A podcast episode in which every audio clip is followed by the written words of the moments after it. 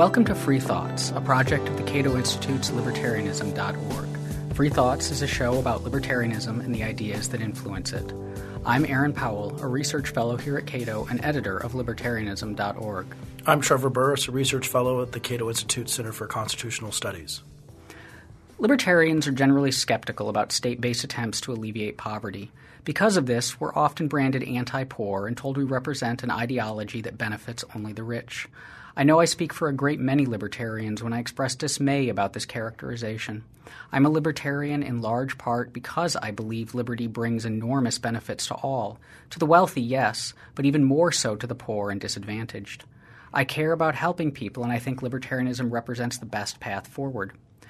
But it's a hard sell, and in part because some libertarians are sometimes rather bad at talking about poverty or give the appearance of not taking it seriously. So that's our topic for today's podcast. We'll explore the plight of the poor and how it relates to libertarian thinking. Joining us is Matt Zwolinski, Associate Professor of Philosophy at the University of San Diego and co director of USD's Institute for Law and Philosophy. Matt's the editor of Arguing About Political Philosophy and is currently writing two books Exploitation, Capitalism, and the State, and, with John Tomasi, Libertarianism, A Bleeding Heart History. He is also the founder of the blog Bleeding Heart Libertarians, and, perhaps most importantly, a columnist at libertarianism.org. Welcome to Free Thoughts, Matt. Thank you, Aaron. It's a, it's a pleasure to be here.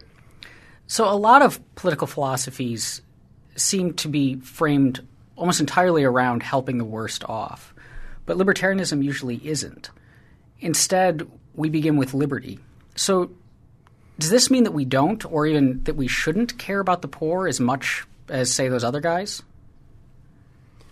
No, I, I don't think that it does. Um, there is, I think, a tendency, um, not just among people doing political philosophy, but among the population more generally, to read off uh, moral views as kind of flowing directly from people's political uh, positions, so that if, for instance, you care about uh, children uh, who who might be the victim of gun violence, then a lot of people seem to think that uh, an opposition to gun control ought to flow directly from that moral concern for the children. Or, for instance, if you care about uh, working individuals not making enough money to support themselves or feed the families, then a support for minimum wage laws might be a direct way of expressing that moral concern.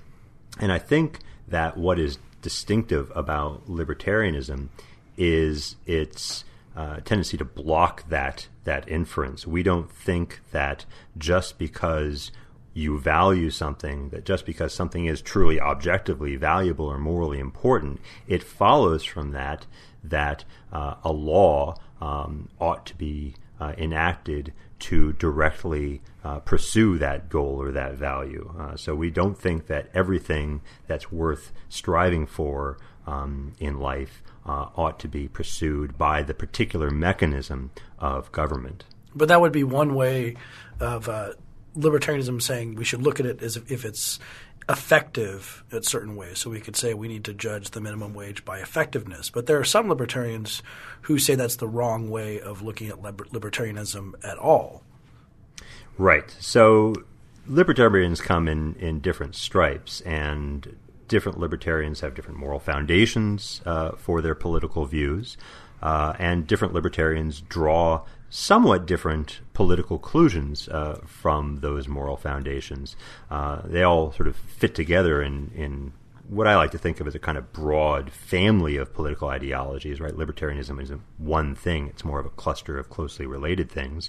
Libertarians tend to favor small government, libertarians tend to favor a fairly hands off approach to government uh, when it comes to uh, economic matters and civil liberties. But within that broad framework, there are a variety of individual differences, and uh, and some libertarians take a fairly hard line on issues of redistribution and claim that, uh, for instance, even if redistribution could be effective, uh, for instance, as a method of uh, pursuing um, a, a, moral goal like the, the relief of poverty. It would nevertheless be immoral um, because it involves the use of coercion, right? Any kind of state based redistribution is going to involve coercively taking money from some individuals and giving it to other individuals. And uh, one of libertarianism's fundamental moral commitments is an opposition to the uh, aggressive use of force.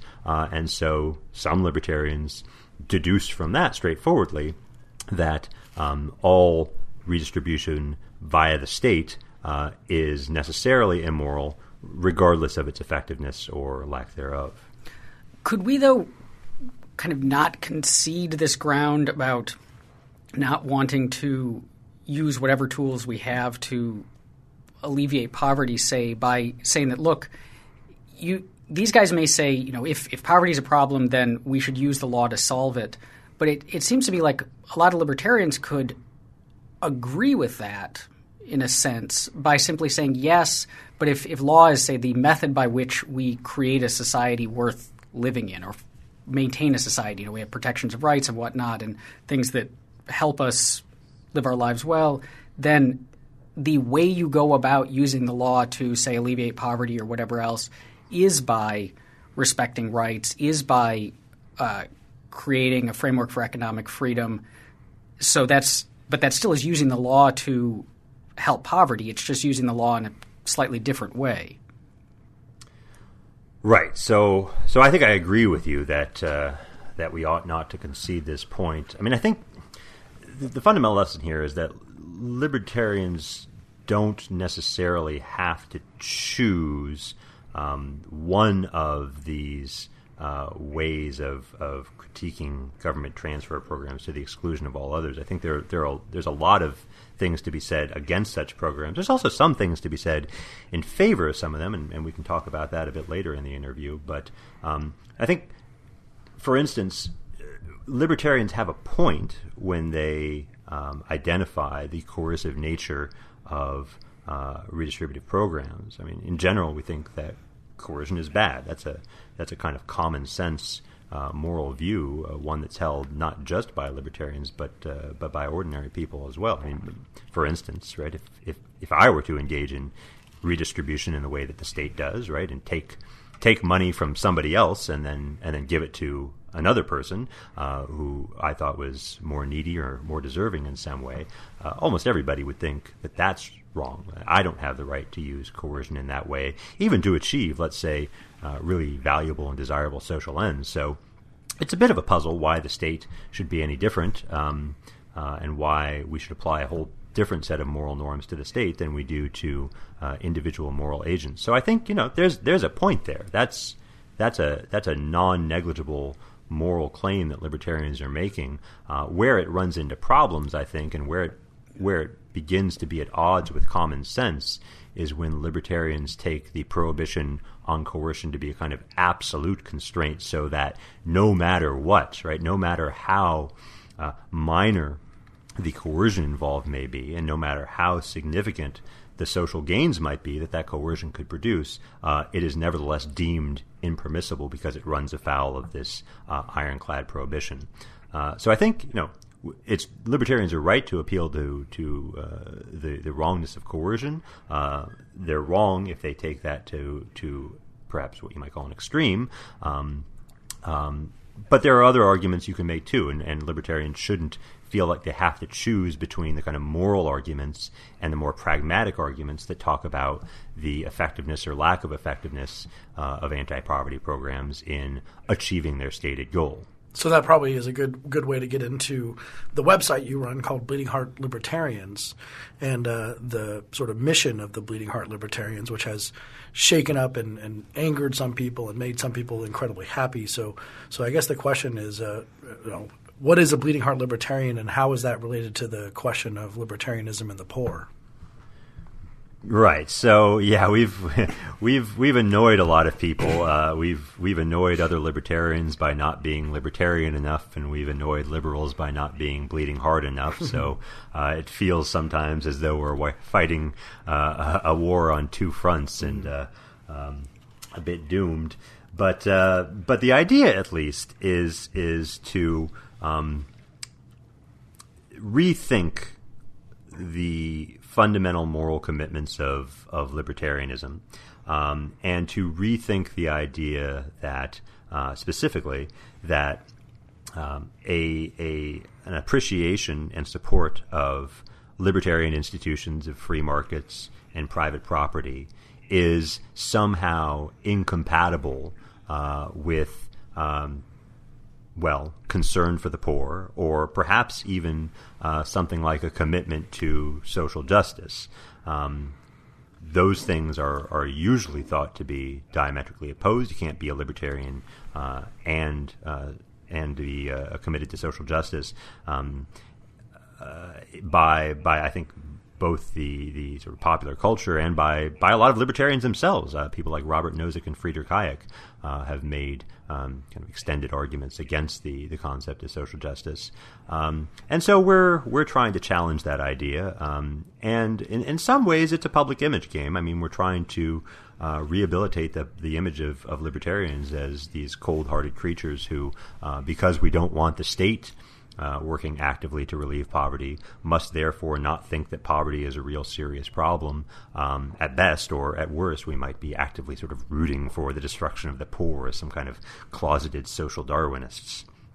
So you, you talk about social justice, but I want to can we just take a step back and kind of explore that a bit because that's a social justice is kind of a poisonous term for a lot of libertarians. It's not it's not something that they tend to embrace or in fact they see it as a term that's that's employed by people who are very in favor of using the state to do all sorts of illegitimate things. So what what do you mean when you say social justice and are you using it in a different way than most of us tend to think? Right. So when I talk about social justice, I think I probably am using it in uh, a way that's somewhat different uh, from from what most people think. It's it's almost certainly in a way that's uh, that's different from uh, the way in which it's used by many of my colleagues here at the University of San Diego, which is a which is a Catholic institution which uh, prides itself on being uh, committed to social justice, and uh, and what they seem to be uh, to mean by that term is is um, you know it's almost the kind of thing I, I, spoke about at the beginning of the interview, which is that um, to be committed to social justice is ipso facto to be committed to a certain specific set of policy goals. Uh, and so, if you oppose those policy goals, you uh, thereby demonstrate yourself uh, to be opposed to social justice. Uh, and I think that that's not a very useful way of thinking about the term. Um, I think what what's what's really going on there, and the most charitable interpretation is they have certain beliefs about um, the way certain po- policies work, right, and the um, the way that the economy works in the absence of uh, certain kinds of government intervention or, or regulation. And because they have those background beliefs, uh, they believe that uh, these policy goals that they favor, which tend to be broadly um, interventionist, except on the issue of immigration, in which they tend to be pretty good. Um, because they have those background beliefs, they think that the policy goals that they favor sort of flow directly uh, from their their moral commitment, which is a concern to protect the poor and the vulnerable uh, from from exploitation, uh, uh, uh from oppression, and from severe harms that they think um, will would befall them in a kind of unregulated market economy. So would that uh, make it? Oh, would that make it mostly a factual dispute? Do you think?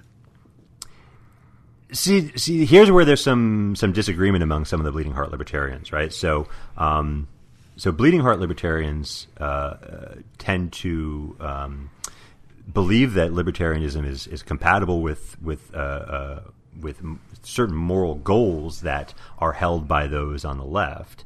Um, and a lot of us think that the only real disagreements between um, those of us on the libertarian side and those on the more standardly liberal social justice side are factual uh, disagreements, disagreements about the the way that policies or or economic systems work. Um, I think there's a lot to that. I think that um, there there is a great deal of factual disagreement uh, about these matters, uh, partly because they're they're very complex, and, and partly because um, most people are, are rationally ignorant about the uh, the ways in which these things work out.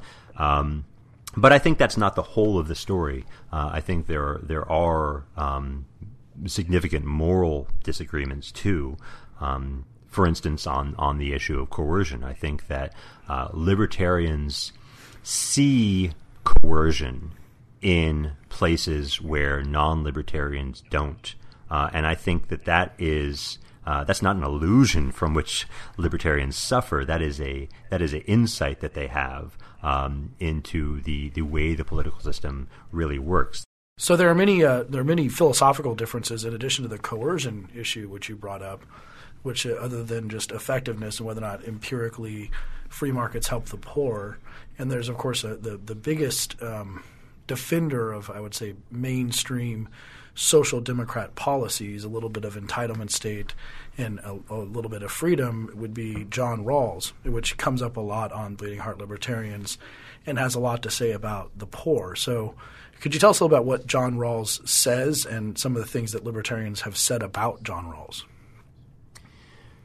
Yeah, so it's a small question. Uh, yeah, exactly. so, so Rawls, you're correct. I mean, I think he he's pr- generally regarded by philosophers as uh, as one of, if not the most influential uh, political philosophers of the uh, of the entire 20th century, and uh, his influence certainly continues uh, to this day. Um, in his in his 1971 book, A Theory of Justice. Um, Rawls set forth a um, uh, a theory which purported to give both a a way of thinking about uh, justice or a sort of procedure uh, to follow uh, in in thinking about justice, and a set of uh, of principles of justice that he thought um, would emerge from that procedure, um, and that would uh, be appropriate to use in uh, governing what he called the basic structure of society, um, which is just uh, uh his terminology for um, the sort of basic um, institutions of society, such as the, uh, the, the government and its relation to the economy, and and maybe some other um, major social features of the society as well. So, uh, so Rawls's uh, uh, procedure uh, was known as the uh, the original positioner, the, um, which involves uh, sort of thinking about yourself as though you didn't know your your place in society. Um, and as though you were operating behind this kind of veil of ignorance, he called it, and asking yourself what kind of um, principles you would want to govern that society, given that you don't know, you know where you're going to end up in it, right? I like to think of it as you're sort of you're, you know this you're the soul up in heaven, uh, and you're going to be popped into a body uh, somewhere down on earth, uh, and and you don't know whose body you're going to be popped into. Um, so uh, you're you're trying to pick principles that guarantee Rawls thought that no matter where end up, you end up in society, uh, you're going to do okay. And so he thought that individuals in this original position would choose two principles of justice, um, one guaranteeing uh, to each individual uh, a certain extensive or maximally extensive set of basic liberties. Uh, so, liberties of the person, liberties of uh, to own a certain amount of personal property, and so forth, uh, political liberties. And a second principle um, which dealt with inequalities and which placed uh, severe limits on the kinds of economic inequalities that could Im- legitimately emerge in society, uh, specifically uh, holding that uh, inequalities would only be permitted uh, if they could be shown to be to the advantage of the least well off uh, members of society. Uh, and it's that second principle, uh, which is known as the difference principle, uh, that has attracted uh, the, the, the most attention, I think, in the literature on Rawls, um, both from libertarians and from, from non libertarians. Um, but also, uh, that's the aspect of Rawls' theory that I think has drawn the most scorn from libertarians, uh, since it seems to reflect a commitment to a very thoroughgoing uh, kind of egalitarianism, material egalitarianism, uh, that uh, libertarians um, generally oppose. So that's that's the short version of Rawls. and uh, so this is applied. I mean, this is a, a sort of justice as fairness argument, which I've always thought was kind of a question of what traits are irrelevant to justice and trying to make sure that people are ignorant of those so so they can make a society and go into that society and not have to create it to favor redheads or women or any trait that would not necessarily be relevant to their position in society, which is has some intuitive appeal to it.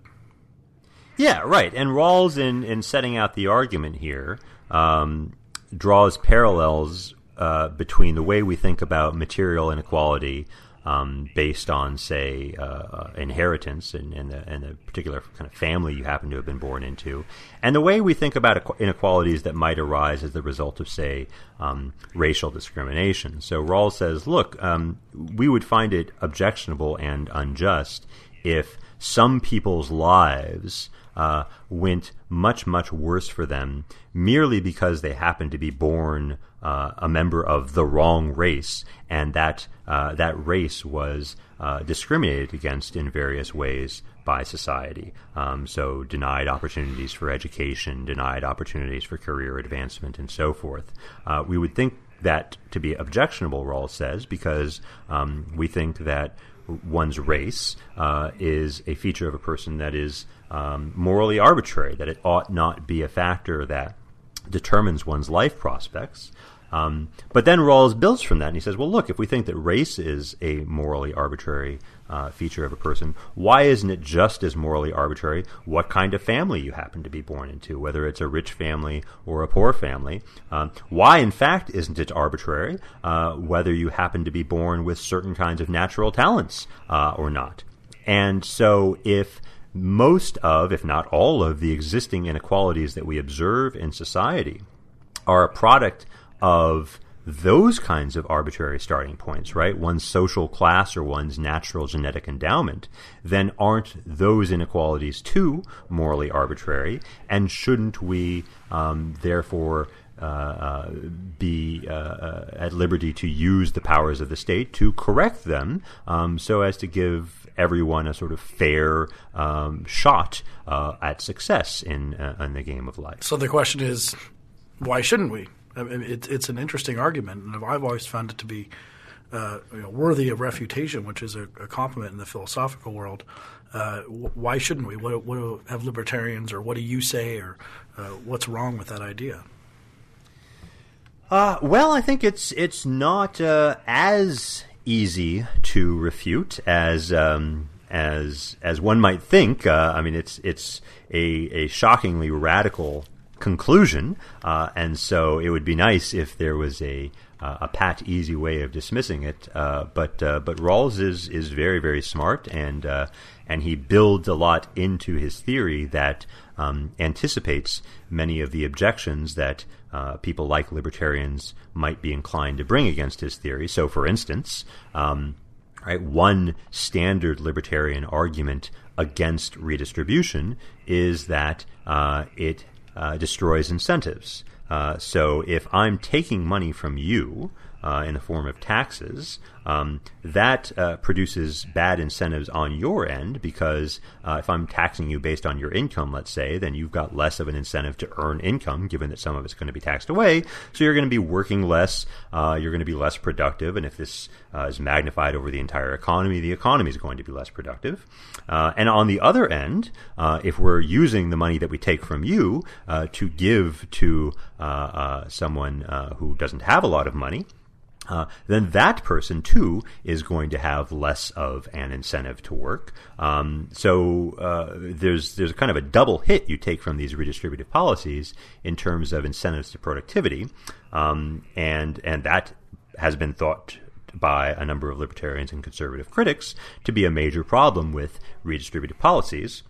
But Rawls anticipates this, right? Uh, Rawls says that um, in his difference principle, not that inequalities are to be eliminated, uh, but that they are be t- to be tolerated uh, only insofar as to the, they are to the advantage of the least well off. Um, and by by phrasing it in that way, he takes account of the incentive problem, so that if um, taxing uh, the very rich um, at a rate of say 80% would so destroy their incentive to work um, that uh, it lowered economic productivity to the point that we weren't getting as much revenue as we would if we say tax them only at a rate of say 50%, um, then Rawls would favor taxing them at the rate of 50% uh, and not 80%, precisely so that we would have more funds available uh, to help the least well off.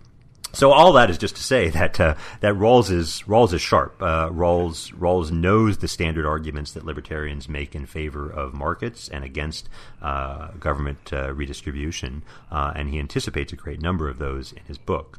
Um, so the problem, uh, the problem or problems in Rawls's theory are going to be somewhat somewhat more subtle and um, and difficult to detect. And I, I, can I can say something about that, but I feel like I've been I've been talking a lot in answering your question here. um, so let me try to approach this. I mean, we can we can have these arguments about you know Rawls versus libertarianism and whatnot, but a lot of people I think have this objection that's not so much a hard philosophical one or even an empirical one, but an objection to libertarianism and the way it deals with the poor that's kind of more rhetorical, uh, perhaps in, in the sense that the, the libertarian solution to the poor, is, as you've talked about, like the problems with, with Rawls with aiming at redistribution and whatnot, is that it it de-incentivizes people to behave in these ways that would otherwise be beneficial to both themselves and to the poor. And so there's but there's this sense at which the libertarian solution ends up looking like a you know, let's just not do anything and it will work itself out. Um, that in, in contrast with the we see a problem and we're going to set out to solve it. Mm-hmm. And, and it's also a it's also a view that says the the poor aren't really again going back to the libertarian puts kind of puts freedom first. It's it's that we're not we're not focused on helping the poor. And so this does this mean that, that libertarians I mean is there is there something to this argument in the sense that we're we're not really caring about the poor as much as we should because we're letting these emergent processes and markets and other kind of just abstract ideas solve these problems as opposed to setting out with the tools that society offers us to address them head on. Or are we giving the right message to people who lost their job, uh, whether it's I will give you a job versus – uh, free up some markets and hopefully, but I can't guarantee it. Someone will probably give you a job. Right, and in that instance, the guy without the job, you know, the politician saying, "I'm going to help you," or the libertarian is saying, "If we free up markets, then there'll be more employment, and that will help you at some point." You know, it, it's not unreasonable to under, you know, it's not unreasonable for him to go with the politician who's saying, "I'm going to help you right now." Right.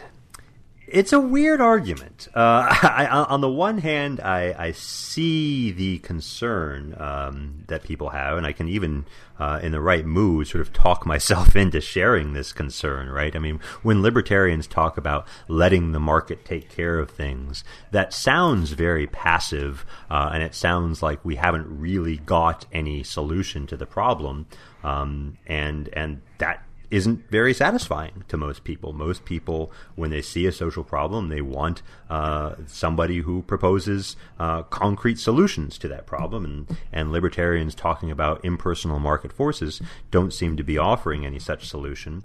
Um, but of course, when you think about what impersonal market forces actually are, um, uh, it's much less clear that that's that's actually a problem, right? When we talk about market forces, we're just talking about people right, making decisions freely about what to do um, with their businesses, uh, with their free time, with their disposable income. Um, that's what market forces are. It's right? also what course, government forces are too, right? in a in a, in a way, yes. Um, but uh, in, in other words, it's it's not it's not that we are proposing not to do anything about the uh, the problem of poverty. It's just that we don't want to use the particular institutions of government to do anything uh, about the problem necessarily. Uh, although again, there there are some libertarians who um, who take a different view on this, and, and, and, hopefully we'll talk about that in a bit. Um, but but to say that you don't want government to solve the problem doesn't mean that you don't think people should do something to solve the problem. I, I think that uh, there are all kinds of things that are that are very important. Uh, the the uh, making sure that enough food is produced to, to feed people in, in the country, or making sure that um, you know enough uh, enough shoes are produced that, that nobody has to walk around barefoot.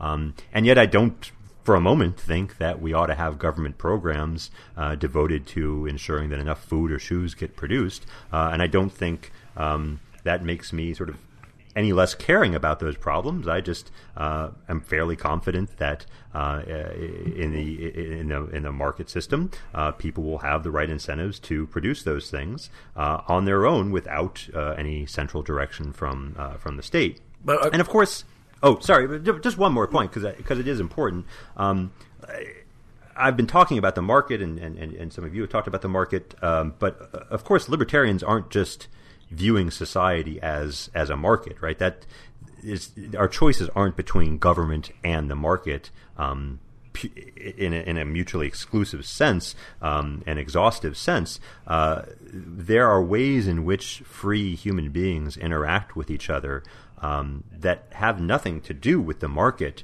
Uh, as for instance, when uh, I, I, go down to a local soup kitchen and, and volunteer my time, uh, that's not a, a market interaction. Uh, that's what I think we would describe as, as part of civil society. It's uh, it's part of um, the kind of free associations that individuals form amongst themselves, and that's that's an important.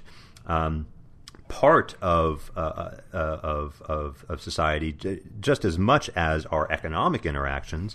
And uh, so when libertarians advocate rolling back the state, uh, it's, it's not that they're assuming that the market is going to take care of everything, um, though libertarians are quite and, and, appropriately so, um, fond of and, and, appreciative of market mechanisms. It's that they think free human beings uh, can solve these problems um, in in voluntary ways. Some of which will be market based ways, but other ways will be will involve the um, the institutions of civil society.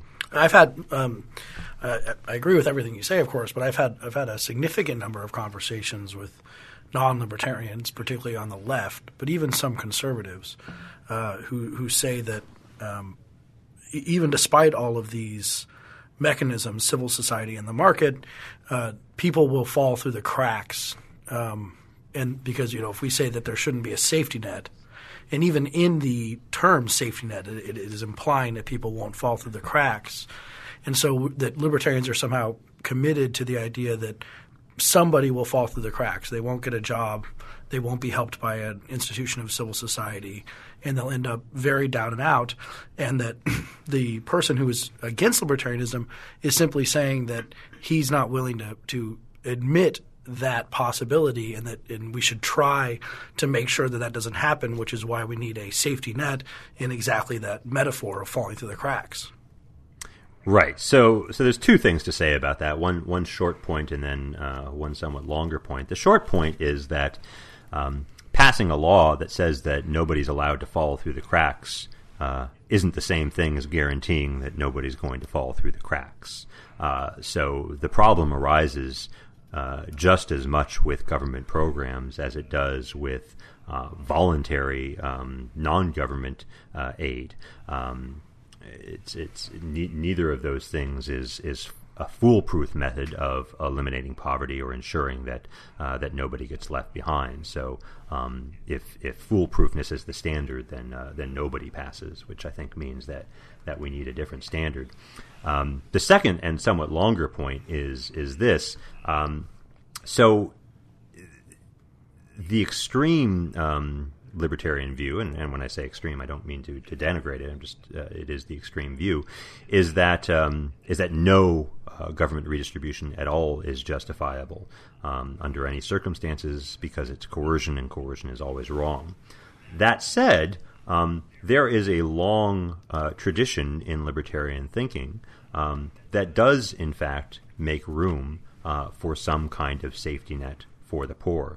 Um, so if you go and you read uh, the, uh, uh, the, the, the major figures uh, in the libertarian and classical liberal tradition. If you read people like John Locke or Adam Smith, or to take some more modern examples, people like Milton Friedman and Friedrich Hayek, um, all of them advocate in some form uh, for a kind of safety net provided by the state uh, with tax revenues. Um, it's a safety net of probably a very different kind uh, than than anything we have uh, in the United States or or elsewhere. Um, well, um, in, in, in most most developed countries, um, but. Uh, but I think it's different in, in a good way, uh, in that it's it's designed to actually um, fulfill the function of a safety net, right, and and stop people from um, being in a situation where they simply don't have enough money to take care of themselves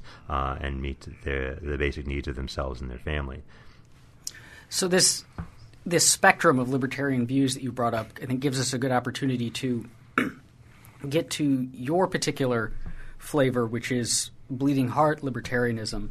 So I was wondering, could you give us the kind of thumbnail sketch of what BHL is, how it differs from other sorts of libertarianism, and then what you think it has uniquely offered to this question of poverty and disadvantage. Or maybe just what your version of BHL, because there's a lot of bleeding heart libertarians. Yeah. Sure, and if you yeah, if there's disagreements, you go into those too. Mm. There are there are some pretty wide disagreements. Our our blog roll is is, is growing, uh, and we don't have any kind of uh, uh, philosophical purity test that we apply to people before they're they're taken on board. So uh, we've got people like me, and I, I, think of myself as a kind of broadly um, Hayekian um, kind of moral pluralist, I suppose. Uh, and then you've got uh, somebody like Roderick Long, who um, is a, uh, roughly speaking, a Rothbardian natural rights theorist um, who uh, kind of aligns himself with um, Rothbard in his, his more leftist period.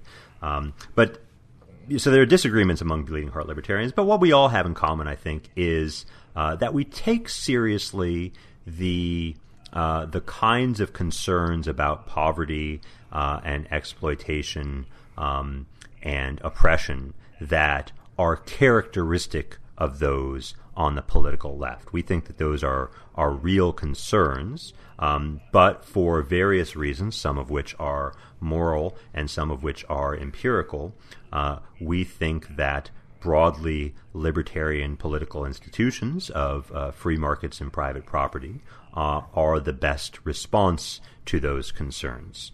Um, so, for instance, right, um, you know, some BHLs uh, advocate, uh, like Milton Friedman and uh, and Friedrich Hayek, for uh, a kind of universal basic income, so that uh, there will uh, be literally a a floor beyond which uh, no one is to fall uh, in terms of uh, of minimum income. Um, Milton Friedman uh, spelled this out in his idea of the negative income tax, um, and Friedrich Hayek discusses the idea uh, at, at, some length in um, in Volume Three of his Law, Legislation, and Liberty. Uh, so that would be one mechanism that BHLs, some BHLs, advocate for dealing with the problem of poverty, which involves state action, right, um, and and state redistribution. Um, but it's a kind of state redistribution uh, that avoids a lot of the problems that libertarians see in most uh, forms of state redistribution. So, for instance, one of the advantages of a universal basic income, especially in its uh, negative income tax form, is that it minimizes the role of discretion um, among uh, uh, political agents. Uh, so a big problem with redistribution is if redistribution is done according to the whims of legislators, uh, then uh, there are grave reasons to worry that um, redistribution will increase and keep increasing over time uh, to serve the interest of those um, political agents, um, and that it will be dispensed in ways that, again, serve the interests of uh, the agents who administer them rather than the interests of the people who are supposed to benefit them, namely the poor. Uh, and so here's where all kinds of familiar public choice concerns come about about um, the way in which uh, income redistribution in a country like the United States, for instance, is used to benefit not the poor for the most part, uh, but the middle class who are in a position to uh, offer uh, various kinds of political support and political threats um, to uh, the agents who are in charge of, of passing and enacting uh, these these forms of redistribution.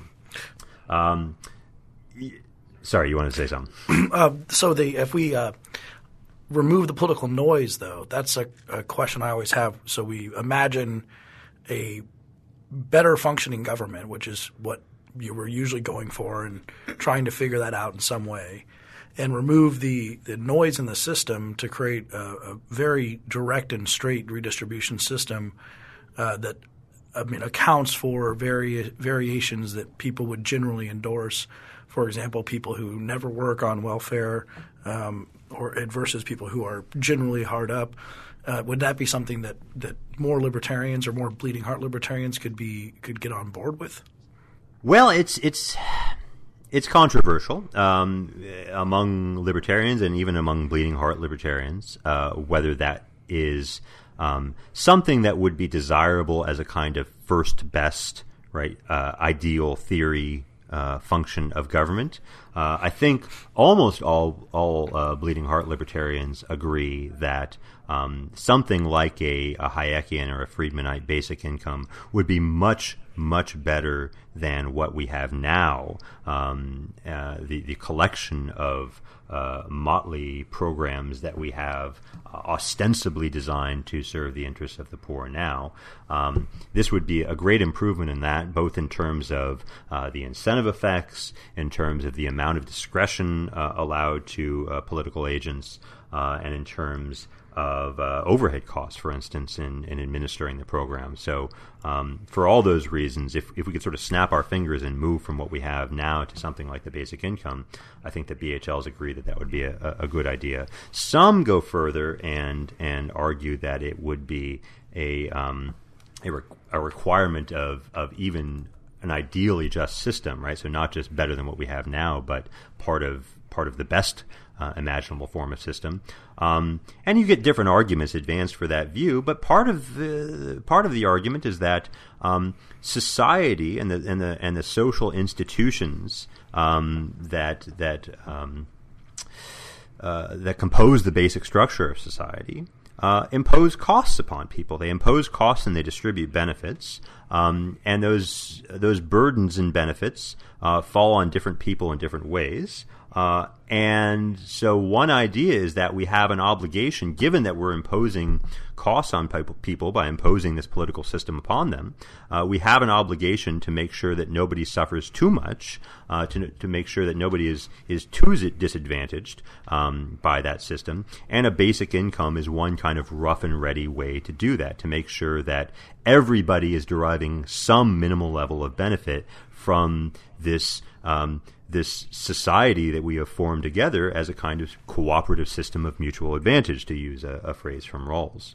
But does this basic guaranteed basic income potentially run into the same sorts of incentive problems that you accused Rawls of earlier? So Rothbard, I believe, in a, a speech that he gave critiquing Milton Friedman's basic income proposal, argued that that the problem with it is you're going to get a, a, ratchet effect. That say the basic income is twenty thousand dollars a year, and I make twenty two thousand dollars a year. Then what that means is that I'm working forty hours a week for effectively two thousand dollars a year, which doesn't sound like a great deal. So I'll drop out, and when I drop out to to get just the twenty thousand dollars for not working, we have to by some amount increase the amount of taxes in order to fund my now $20,000, which is going to cut into the income of the people who are working, which is going to reduce their earnings, their after tax earnings, closer to that level where they'll become they one of those people too. Right. And so eventually you get where no one is really incentivized to work because the taxes make it you know not not worth your time. So any program of redistribution is going to have some disincentive effect both on the uh, on the tax end and on the beneficiary end.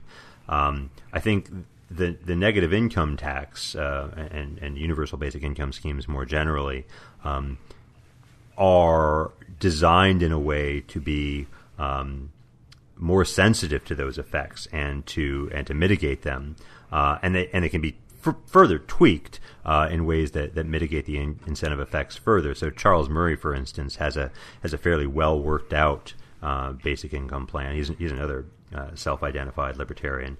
Um, in his book uh, "In Our Hands: A Plan to we- Replace the Welfare State."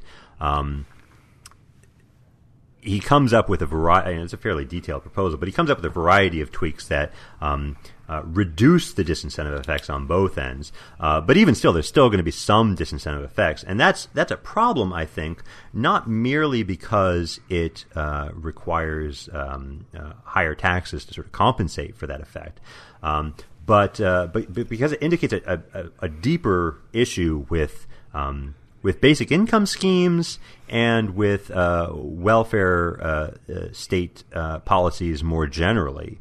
Um, actually, there's there's two problems. So the, the first one is that um, to the extent that these policies slow economic growth, uh, they might wind up helping to relieve the poverty, the problem of poverty among uh, currently existing citizens uh, at the expense of future citizens. Uh, so I think people tend to underestimate the um, the compound effect of economic growth over time. Um, right? We, we, we, we it's easy not to appreciate uh, just how big of a difference that can make in average um, quality of life. So, for instance, there's there's one figure that says if the um, if the annual rate of growth in the American GDP had been just one percentage point lower uh, between 1870 and 1990, uh, Americans in 1990 would have been no richer than Mexicans in 1990. Um, so a tremendous difference in, in quality of life results from uh, a fairly small difference in GDP growth over time. Or similarly, um, if you have a country that's uh, that's growing at a rate of five percent per annum, uh, it would take it about 80 years, just over 80 years, to go from a per capita income of $500 to a per capita income of $25,000. Uh, whereas at a rate of growth of 1%, uh, that same improvement would take uh, 393 years. Uh, so economic growth over time makes a huge difference in um, in the amount of wealth in a society and the average quality of living of members of that society. And so, if it turns out to be the case that uh, welfare state programs, even welfare state programs like the basic income, have a significant negative effect on economic growth. I think that's a good reason to oppose them, not just on grounds of economic efficiency, but because when we're concerned about poverty, we're not just concerned about the the poverty of the people right in front of us. We ought, or we shouldn't be, anyways. We should be concerned about um, poor people who exist in the future, right? And if we want to ensure that poor people who exist in the future um, aren't going to be badly off. In fact, if we're concerned to make them not poor, uh, then one of the most effective long term strategies that we can pursue to achieve that goal um, is a strategy that promotes economic growth. So let me loop us all the way back around to this question that we opened with, which is the the relationship between libertarianism and the poor, and ask you specifically about the Bleeding Heart libertarian position, or maybe the Matt Zwolinski version of the Bleeding Heart libertarian position, which is so are you a are you advocating libertarianism because the empirical evidence indicates that it's the best way to help the poor. So you're starting with we should help the disadvantaged. That's that's the goal, and libertarianism is the best way to do that. Or are do we have are there other reasons to support libertarianism that either exist outside of that or potentially trump it. So if, if the empirics changed and it turned out that a non-libertarian solution was the best way to help the poor, would that be reason to give up or for you to give up libertarianism in favor of an alternative or would you have reasons for sticking with the libertarian position? That's a good question, and it's a difficult question to answer because I don't have a fully developed and articulated set of moral principles from which I deduce uh, all my more particular um, political uh, and economic views, uh, and I, I realize that people sometimes expect such a thing from uh, from a philosopher, uh, but I think in some ways that's expecting too much. Uh, I have I have some fairly strong opinions about uh, a variety of different moral matters, and I try the best I can to um, sort of whip those uh, those beliefs up into something like a coherent system, um, or to resolve any contradictions at least uh, when they make themselves manifest to me. Uh, but I'm suspicious of system building in moral philosophy uh, almost as much as I'm suspicious of uh, central planning in the economic realm. I think there's a certain amount of hubris uh, that underlies both of those projects.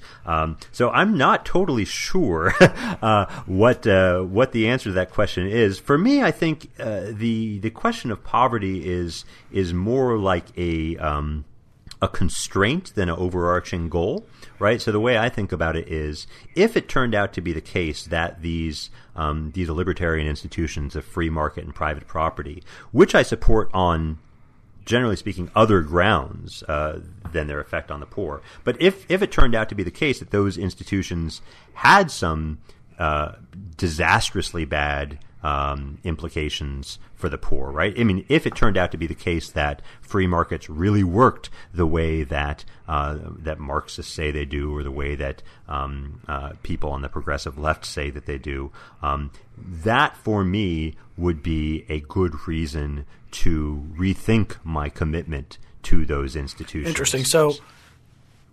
So the question here, it seems um, to bring up a point which uh, I think is a good one to, to bring all these ideas back around because it's been implicit in a lot of the discussions. But if you have a situation that runs on libertarian, a political system that runs on libertarian principles, wherein two percent of the people uh, control an amazing amount of wealth, and the ninety-eight percent of the people are completely destitute, and everyone followed libertarian principles to get there.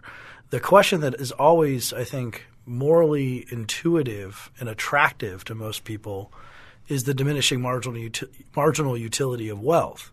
That the incredible wealth enjoyed by some of these people, even justly earned, um, is does not compare to how much it would be worth it to take thousand dollars from Warren Buffett and give it to someone who is starving to death. So I think this is a big animating principle of the welfare state, but also they could admit uh, someone who supports this could admit various things that, that we hold to be true. Like, yes, it, it's it's presumptively wrong to take from someone, but here the benefits outweigh the costs. And so, without diminishing marginal utility of wealth, it would seem like you wouldn't really have a welfare state. You need rich people. It seems like that the money is less valuable to them than it would be to give to someone else. So, do we just have to accept that truth and, and make more systematic claims, or is there something wrong with that claim? I'm tempted. Uh, uh, I'm sorry. I'm. Uh, I wouldn't hang too much myself on claims about the diminishing marginal utility of wealth per se. Uh, at least insofar as that kind of consideration is is tied directly to a a broader utilitarian moral framework for evaluating public policy. So, for, so for instance, right, I don't, I don't think the problem with uh, some people being very rich and some people being very poor is that um, you know we we would have uh, more more of this stuff we call aggregate utility um, if we took from the rich guy and gave to the poor guy instead. Um, I'm not I'm not concerned with maximizing uh, aggregate utility. I'm concerned with individuals, uh, and so if some individuals don't have enough to get by in a market society, that's a problem independent of the way in which their uh, destitution contributes to um, uh, uh, uh aggregate utility or disutility overall. So it's a it's a and and maybe this is part of my libertarianism, right? Because I think one of the kind of foundational uh, moral commitments of of libertarianism is a uh, a commitment to individualism in moral evaluation. What we think matters, morally speaking, as libertarians, is how individuals are doing, not how groups or classes or nations are doing.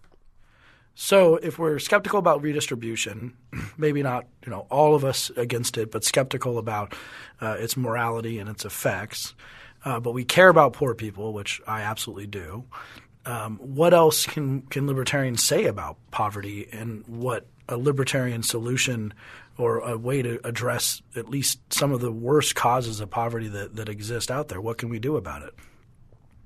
Well, I actually think if you understand libertarianism as being defined by uh, its its opposition to coercion, uh, then that actually places libertarians in a particularly good place uh, to advocate on behalf of the poor, uh, because. Uh, I think that when you look at the actual causes of poverty in the real world, um, a great many of them are uh, uh, can be traced back to the to unjust uses of coercion um, that that libertarians themselves, given their own basic moral premises, uh, would condemn. So, for instance.